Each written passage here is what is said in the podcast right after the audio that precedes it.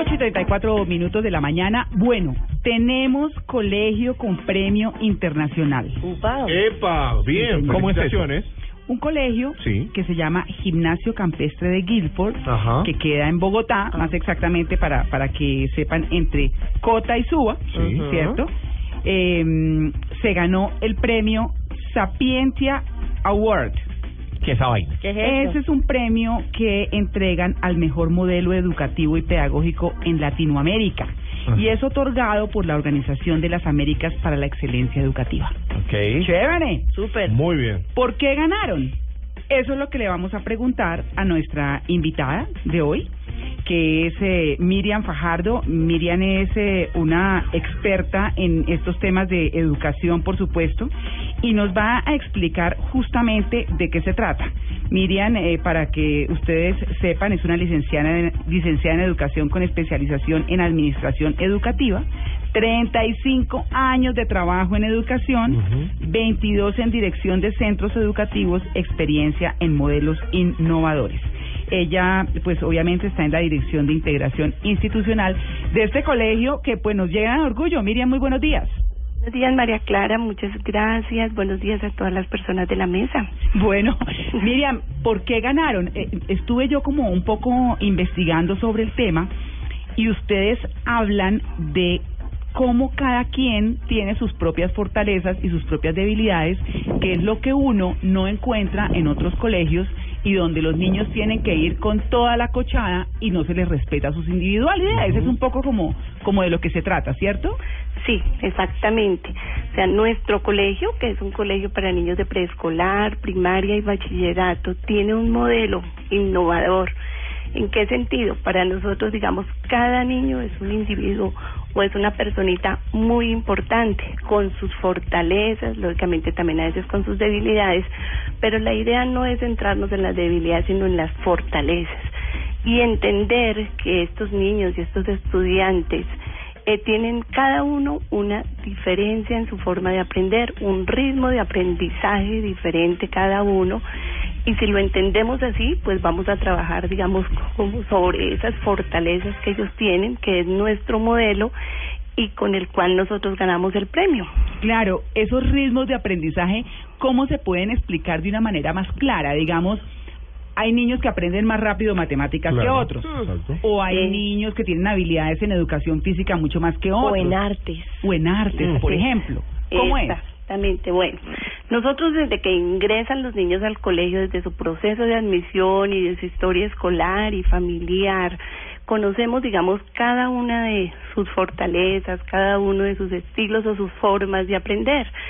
Y nos damos cuenta, gracias a yo digo que pues a todas las investigaciones y a todo lo que hemos avanzado en educación, de que ya no es como antes, que todos teníamos que aprender por igual, que solamente había un concepto de inteligencia, sino que hoy en día podemos decir que hay muchas, digamos, formas de aprender, pero además están articulados, digamos, con esas inteligencias que habla Gardner, que son ocho. Ajá. Entonces puede ser que un niño tenga, como ustedes dicen, una habilidad fuerte para el arte, una habilidad fuerte para los deportes, pero es como centrarse en que eso es importante para cada niño y que se debe trabajar sobre esas fortalezas y no sobre sus debilidades. Cuando, cuando estaba mirando el modelo educativo que tiene este colegio, el Gimnasio Campestre de Guilford, eh, hay un tema que me llama mucho la atención y es que en los reportes que hacen a los eh, de los niños cuando entregan las notas hay un renglón que uno no encuentra en ningún otro colegio y Ah. es qué tanto el niño acepta la diferencia y la diferencia está hablando de los niños que son distintos a ellos en cualquier circunstancia. Eh, este colegio tiene, digamos, como un sistema bien interesante y es que eh, hay niños regulares y hay niños que tienen eh, alguna dificultad, digámoslo así. Y la filosofía que me gustó, mu- me parece muy linda es esa gran mayoría de niños regulares jalona a los que tienen alguna dificultad y los que tienen alguna dificultad les enseñan a los otros a aceptar la diferencia. Entonces está ese rengloncito que dice, ¿qué tanto acepta la diferencia? Eso, eso ¿cómo es, Miriam, y en qué beneficia? Bueno, Sí, nuestro colegio, digamos, es un colegio regular, pero es un colegio en el que nosotros consideramos que todos los niños pueden caber, que todos los niños tienen oportunidades. Entonces también recibimos algunos niños que tienen algún déficit, sea en la parte cognitiva o sea en su parte de comportamiento, pero eso que hace que primero ellos tengan la oportunidad de estar, digamos, en una escolaridad común y corriente el colegio construye estrategias en el aula a través de nuestra metodología de enseñanza para la comprensión, donde les permite a todos, a través de diferentes estrategias y recursos, porque trabajamos con la tecnología, con muchos materiales prácticos para que todos puedan aprender de acuerdo a su ritmo, que se gasten su tiempo, que la forma de evaluar sea diferente o de acuerdo a las necesidades que cada uno de los niños tiene pero además de eso trabajamos toda esa parte de valores. Estamos convencidos de verdad que aprender los valores no es por un discurso, ¿sí? Mm. Sino es a través de la vivencia, a través del compartir diario, que los niños se den cuenta que todos somos diferentes.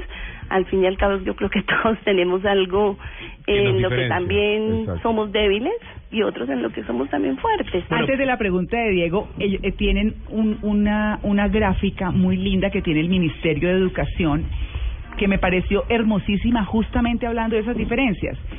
Y entonces es, yo no sé, Miriam me corrige porque porque trato de recordarlo lo mejor posible.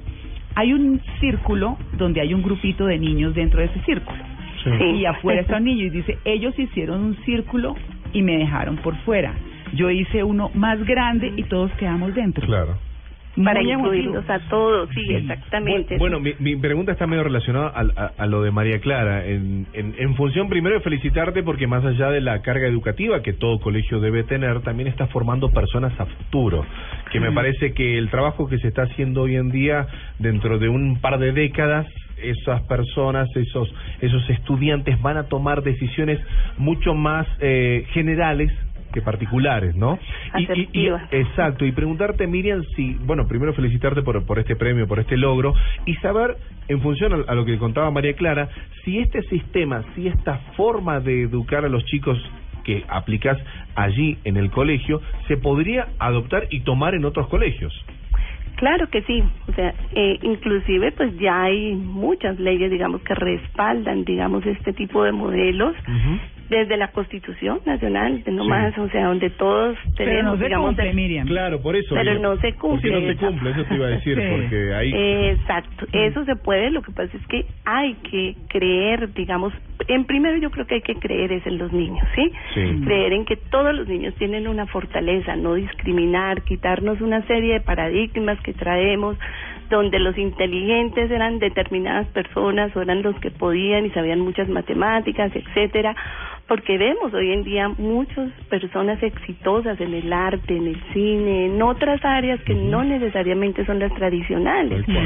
Entonces tenemos es que quitarnos esos paradigmas y creer en los niños y creer que con sus fortalezas, digamos, ellos pueden salir adelante. Además, con esto mejoramos la autoestima, ellos van a reconocer que son unos seres que tienen muchas potencialidades y que si yo no soy bueno en matemáticas, pues no importa, pero soy bueno en el arte o soy bueno en otras cosas sobre las cuales puedo hacer mi proyecto de vida. Nosotros realmente lo que queremos es formar mejores seres humanos. Por ejemplo, estamos convencidos de que eso, digamos que esta es la forma de salir adelante en la educación y formar estos este cambio también en la educación, ¿no? Sí, eh, hay un tema que, que me llama la atención y es que muchas veces los niños, entre más chiquitos son, pues son tan naturales que son crueles mm. y son muy crueles con los otros niños mm. ante la diferencia. Ustedes, digamos que lo abordan desde el ámbito de la academia, pero también en el comportamiento, el niño que de pronto sea diferente por algo, más gordito, más bajito. Lo digo porque yo en el colegio era muy bajita y siempre me molestaron por eso, era más chiquita que el promedio en, en tamaño, pues en textura física. ¿Cómo manejan eso para que no sea solo un tema académico, sino también en el ámbito de las relaciones entre los niños? Mira, nosotros tenemos, un, digamos que otra parte del proyecto es trabajar todo lo que es inteligencia emocional o desarrollo emocional. Y tenemos un equipo fuerte en el colegio entre terapeutas y psicólogos que cada día ellos tienen también sus clases y sus talleres sobre esta parte emocional para, digamos, por un lado hacer la parte formativa y por el otro lado con talleres, con actividades, pero en esto involucramos muchísimo a la familia, porque yo te cuento que a veces es más difícil con los padres, ¿sí? O sea, los padres llegan y dicen, ay, no, pero eh, tienen como niños diferentes, entonces casi que es desde los adultos que a veces ni siquiera que viene son la discriminación, que ¿no? viene la discriminación, a veces ni siquiera son los mismos niños. Los niños cuando comparten en el colegio y conocen a sus compañeros se dan cuenta, son muy sensibles, inclusive nosotros tenemos un un programa, el proyecto social del colegio se hace dentro del colegio, los niños de 11 tienen como apadrinado un chiquito de primaria de los que tienen necesidades especiales Sí. y se encargan a través de todo el año de acompañarlos, inclusive van, por ejemplo, a actividades de deporte, de, de ir a la natación con ellos. Generamos muchísimas actividades que les permita compartir y conocerlos. Y cuando ellos los conocen los defienden como dicen a capa y espada. Mm, Claro, el respeto por las diferencias que es tan Sí, importante. que es tan importante Pues Miriam, felicitaciones de verdad porque eh, digamos que no son muchas las opciones que existen en el país de este tipo de modelos inclusivos que no quiere decir que, que, que no haya niños que sean regulares y que y que no y que se respeten las diferencias. Esta semana escuché en en Mañanas Blue 10 AM un eh, colegio en Argentina Sí. que es para niños superdotados y hablaban de eso que usted está hablando, que las inteligencias son distintas y que las fortalezas de los niños son distintos Exacto. y que si puede haber niños en matemáticas de una habilidad brutal, pues también los puede haber, como usted dice Miriam, en las artes o en el lenguaje o en las ciencias o en lo o en que el sea. medio ambiente o en muchas Exacto, cosas. que el famosísimo IQ, que es el, el, coeficiente Coeficiente. intelectual, solo mide el tema matemático y de lenguaje y no el resto. Y marca ese Eh, momento también, ¿no? claro. No marca un total. Entonces, a mí lo que me no es. Sí, sí. Perdóname, y es que todos, todos tenemos, digamos, un poquito de todas esas inteligencias que, que las podemos desarrollar. Lo que pasa es que no se tienen en cuenta y siempre nos hemos encasillado a que hay que trabajar o las matemáticas o solamente el lenguaje y si no soy bueno en eso, entonces no funciona. No, No, y todo el mundo encochada. Eso no todos por ser. igual, Sí. todos de la misma manera, las estrategias iguales para todo el mundo. Y los ¿sí? colegios son implacables El en eso. festival de la frustración. Generan, sí señora, Sí, generan unos exacto, daños. tienes toda la razón. Sí, sí, generan unos daños terribles en los Y niños. que a veces el valor de la mensualidad o la matrícula no no justifica el, el ser a futuro, ¿no? Así es. Exactamente.